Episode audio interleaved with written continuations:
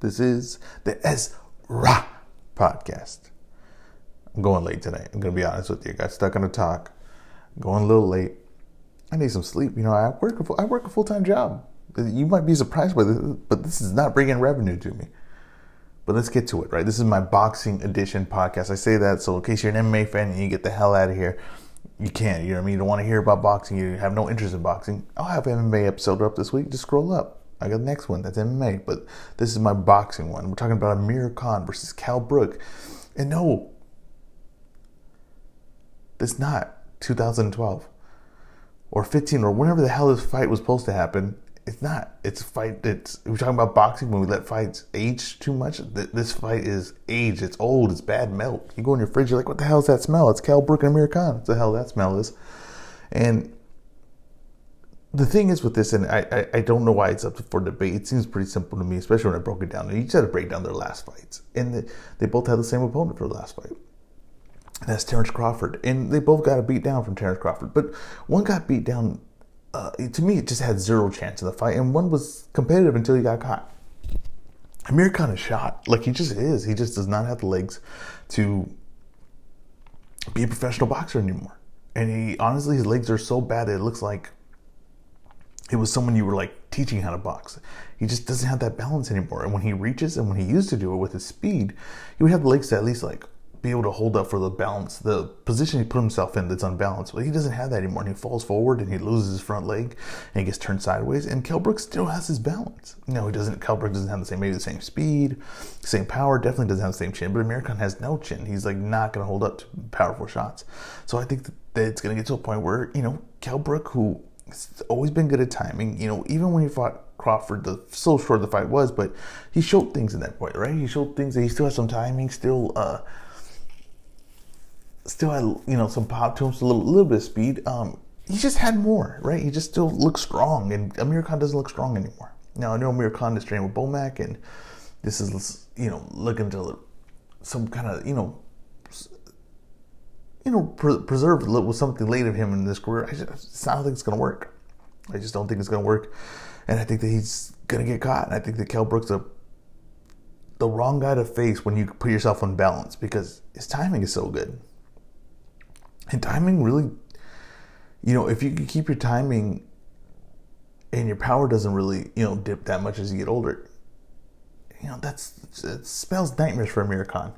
I'm a big Kell Brook in this fight. I think he's going to win in a devastating fashion just because everybody that fights Amir wins in devastating fashion at this point. So I'm going to take uh, Kell Brook by stoppage. I think it's going to be before it, it's three rounds before. You know what I mean? I just think that Amir going to lunge. I think that he might look fast maybe early, like where you're like, oh, maybe Amir Khan can do something. And then you'll just start seeing Kell Brooks just, you know, step away a foot, right? Step away one step and see Amir just fall into so many traps and unbalanced and just being so unbalanced that Kell Brooks is going to catch him and drop him and he'll probably get up and get dropped again. And that's big Kell Brooks to get a stoppage in this fight.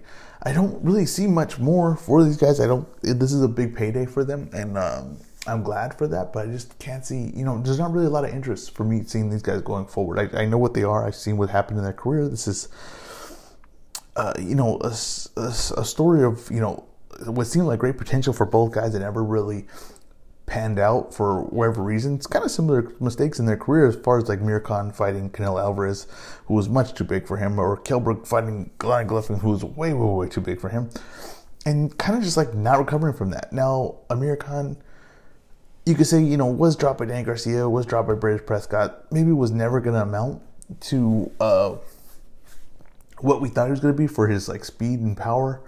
Um, a lot of people bring similarities for like fighters, and maybe one of the ones that I think might be there. I mean, doesn't prove in his glass jaw yet, but maybe um, Ryan Garcia, right, for Amir Khan. I just think Ryan Garcia has more balance than Amir Khan really ever did. And Amir Khan, when he went to Freddie Roach, who's a very good offensive trainer, but sometimes defensively, you know, a little more to be desired. I just, I just think that it was good. Like it was getting, it was like full on the gas the whole time, but you know, the car starts to wear down, right? He started riding too rough like that, and that's what happened to Khan. Kell Brook, I thought had a lot of potential. Beat Shawn Porter, right? Clearly beat Shawn Porter.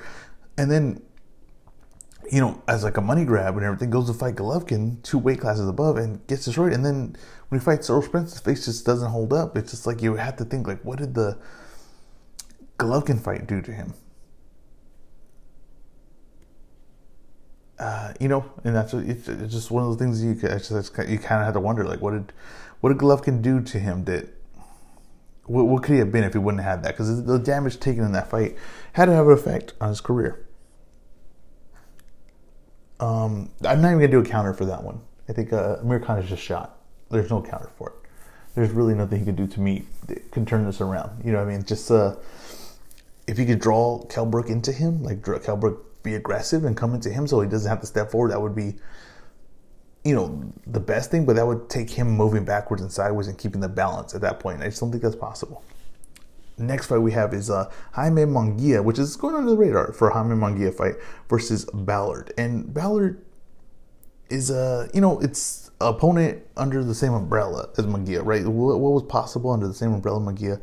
You have Ballard, and Ballard has never has never really impressed. Now, at one point considered maybe a prospect, but never really turned into anything, and it seemed to now have be like decreasing as a fighter, right? Decaying his, his talents and Munguia seems to ne- never been, be- you know, never been as good as he is right now. Like he's improving. He's he's actually um, under Erik Morales. He's doing, you know, he's showing new things, new elements to his game, and uh, a little more control. And just, you know, as far as improvements, what you want to see as you know, from where he was to where he is now, it's a better fighter. Now, is it a world beater? No. Is he ever going to be like a world championship fighter? Maybe a fake belt, but as far as like, will he be the best guy middleweight? I don't see that in his future. And in this matchup, which is setting him up for the Damas fight. Like, I mean, that's what the whole storyline is. So people saying like, why is he taking this fight? Why is he dodging Andrade, Golovkin? I mean, I think he is dodging Andrade, but I think it's setting up a Damas fight. And if it's setting up a Damas fight, then we, no one's gonna be mad about that. Like that's that's fight everyone want to see. I think it's a really good matchup but he's got to get through Ballard. And will he get through Ballard? I believe so, because Ballard, like I said, he's he, his abilities are getting worse. They're not getting better. Um, Ballard has some pop. He looks. He's to look to exchange, right? He's to look to be in the pocket and exchange with you. And he, a lot of his shots come from wide hooks.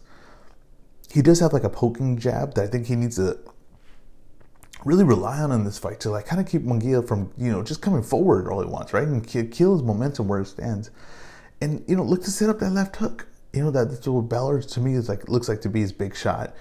Um, is to jump in on you. When he jumps in, you can't just shell up and you can't just hold. You gotta take that chance when he gives it to you. You, you got to take advantage of that real estate that he's giving you. And he's got to hit him with that left hook. It's it's it's going to be key to where his power is going to have to mean something in this fight. And Munguia seems to have a hell of a chin. Now, what's Munguia going to do? Munguia is you know, definitely more bouncing more recently, definitely more balance. Uh, he can get sideways. He's going to jab his way in himself. He's, he goes to the left hook to the body, right, uh, left, right, left hook to the body, left hook to the head. It kind of gets like um, a pattern. You could kind of start reading the pattern where he's going, but he, he's he has some good pop to him. He's got some good activity to him that he, sometimes he get away from. It. He doesn't mind being in a war his guard will fall apart. It's not a very disciplined guard. He does have high and tight as it goes on, but as the fight goes on, he will, you know, loosen up with it, and it will drop. It will get, you know, sometimes will he'll start leaving openings, and it, suddenly it will just start turning into, you know, a brawl. With Munguia fights, is always kind of going to lead to a brawl. With Ballard, I think that he'll be up for that. So we could see some entertainment in this fight, but I just think Munguia's work is just going to be too much for Ballard, and I think he's going to land a little too often. I expect him to stop this fight around the seventh or eighth round. Um, you probably will see some shots from Ballard landing, but I just think that first of all, his, his he's too straight up. His um, when he gets inside, he doesn't adjust. He doesn't adjust his legs.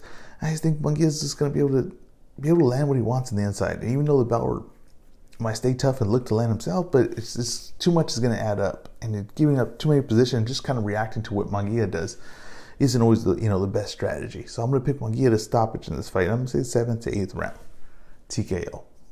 Now, where's Munguia go from there? I think it's Adames, but he'll have plenty of options. Munguia is in a, you know, a lot of the Golden Boy fighters are really good positions, right? Especially like Ryan Garcia, Vergil Ortiz, and Munguia.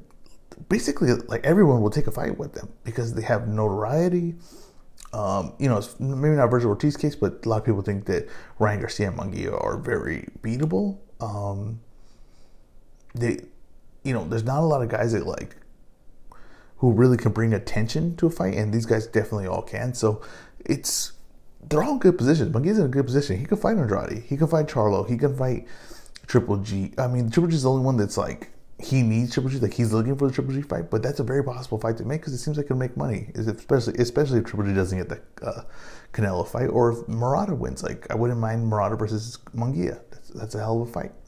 So he's in good position. And a lot of Golden Boy fighters are in good position like that.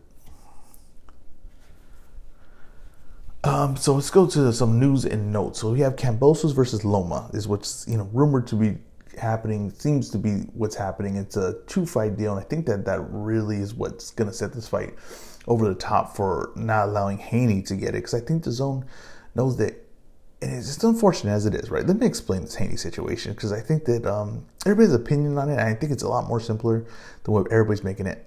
Devin Haney isn't the big name, right? But Devin Haney gets paid big name price. His price is big name for where he's at.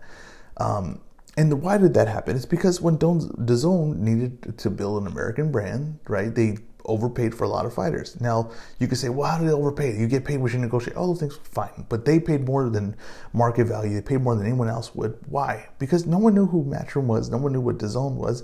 And if you're going to go there, you would have to take a chance. You would have to overpay to get talent there. So that's what they did. And they got a prospect in Devin Haney. And what they were putting the money in is that the, the future that they would have the most talented guy at 135, 140, maybe 147 at one point. Now they might have the most talented guy at that weight. That did not really change. But what didn't really change. What um, what did change was maybe like the projections of his fame, right, and his you know noteworthiness. It, it, it didn't really go the way they thought it was, right? It wasn't an upswing like they thought it would be. And he's under the same network as a guy in the same weight class as Ryan Garcia, right? And that's like being under the same weight, you know, network as Tank Davis, right? So Tank Davis is going to get first selection for whatever fighter he wants. It's like being 167 pounds um, and you're in the same network as Canelo. Canelo's going to get first choice whoever he wants. Now you will hopefully get the scraps of what what comes there, but that that's just the way it goes. And Haney has kind of been surviving on the scraps. So as far as Linares, as far as uh, Jojo Diaz, and now DAZN is not willing to, you know, pay the money that it's going to take to get Kambosos. And it seems like they might be willing to pay for Ryan, but they're not willing to pay whatever Top Rank is willing to offer for Kambosos versus Loma. And what I think sets it off is not only what they're paying him for that fight, but the fact that there's a guaranteed rematch if Kambosos lose, right? And the thing is, you gotta think how hard of a sell that would be, right? That Loma beats Kambosos. and say he just does it like in easy fashion, and you're gonna tell people like, "Oh, we're gonna see that again," and it's a you know a champ that not necessarily everyone believes in that's a tough sell. And I think DAZN thinks that the first fight of Devin Haney versus Kambosos is going to be a tough sell. It's not going to generate what they're going to have to pay for it. And they're going to say now he wants a second fight guaranteed. And they were just, that's, that probably said over the line. And then they probably said, I really want to put more money for the Ryan Garcia because that seems to, that would be a bigger fight. So that's to me the situation of what's happening with Kambosos and, and Loma and why Kambosos and Loma is going to happen. Now, I am kind of getting the feeling that Loma might retire if he wins the Undisputed, right? And he might give Kambosos the rematch and then retire after that. And just, you know, I don't know what else Loma's going to be looking for. And as far as getting another opponent, like, sure, he can fight Shakur Stevenson if he, Shakur beats Valdez or Valdez after Valdez beats Shakur. But really, what does that do for him? Like, I don't think that that's the end game for him. I think that him becoming undisputed at lightweight, and I think he might just stop at that point and say, "That's it. That's all I want to do with my career." I wouldn't be surprised in that. Kind of get leaning toward that that's what's going to happen.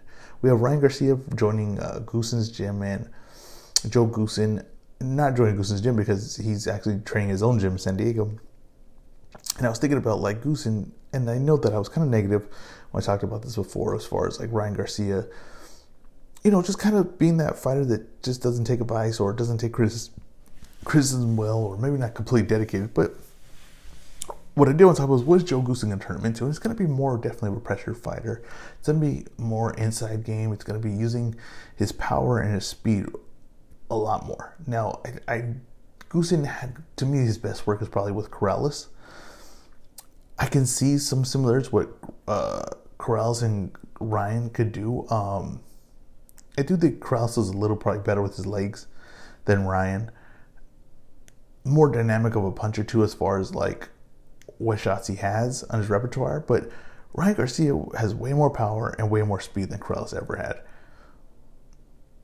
And I'm just curious how you know it could be a great matchup. Like if you think about like a trainer, when what like what he had in Corrales to what he has in Ryan, I could see things that be very effective. I just the part I'm not doubting Joe Goose, and what I'm more doubting is just Ryan Garcia's dedication to boxing and if he's going to be that guy where he's a head case, where he's just like all about him and you can't doubt what he's doing or you can't be speak negative of him or maybe even tell him the truth. And that's the case, then Joe Goossen just, you know, Joe Goossen needs Ryan more than Ryan needs him, and Eddie Reynoso doesn't really need Ryan as much as Ryan needs him, if that makes sense. So, you know, he's kind of a lame duck coach almost in a way, like if it was the NBA. So just curious to see how that plays out and where's Ryan dedication. Like I said, I, I, I sold my stock just because I don't like the decision making. I don't like things being said. and like the interview that dad gave. So it is what it is on that point. But I'm, I'm, I'm curious that I don't think Goossen's a bad trainer, and I think that that could actually make sense and work.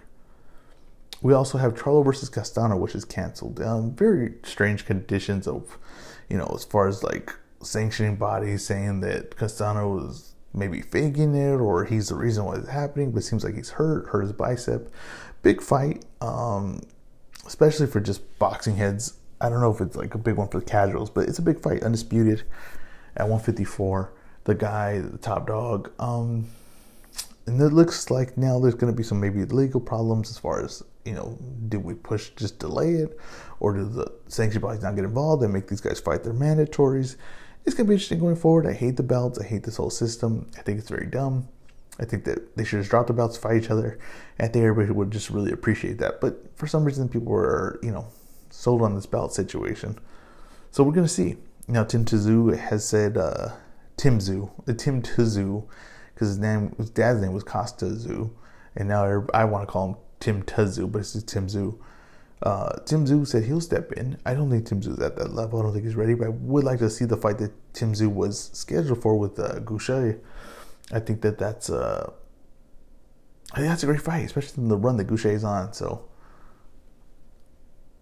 I, I, like that fight, or not the run, but maybe the how has looked. Um, and I would like that fight for Tim Tszyu just to kind of see where he's at. But hopefully, just you know, delay this fight maybe like a month or two, and then we get it because that's a really good fight. I want to see it. I'm really favoring Charlo in the rematch, especially if Castano's having the problems in gym, especially with the bicep injury. He's gonna have to heal from that, then come back straight to sparring and all that. That seems tough. So that's this week's episode. This has been the boxing edition. Thank you guys for listening. Please give me a five star rating, subscribe to the podcast, check out my YouTube, the Ezra Straight to Video podcast. He's got to put Ezra podcast, it'll come up. Thank you guys for listening. Peace.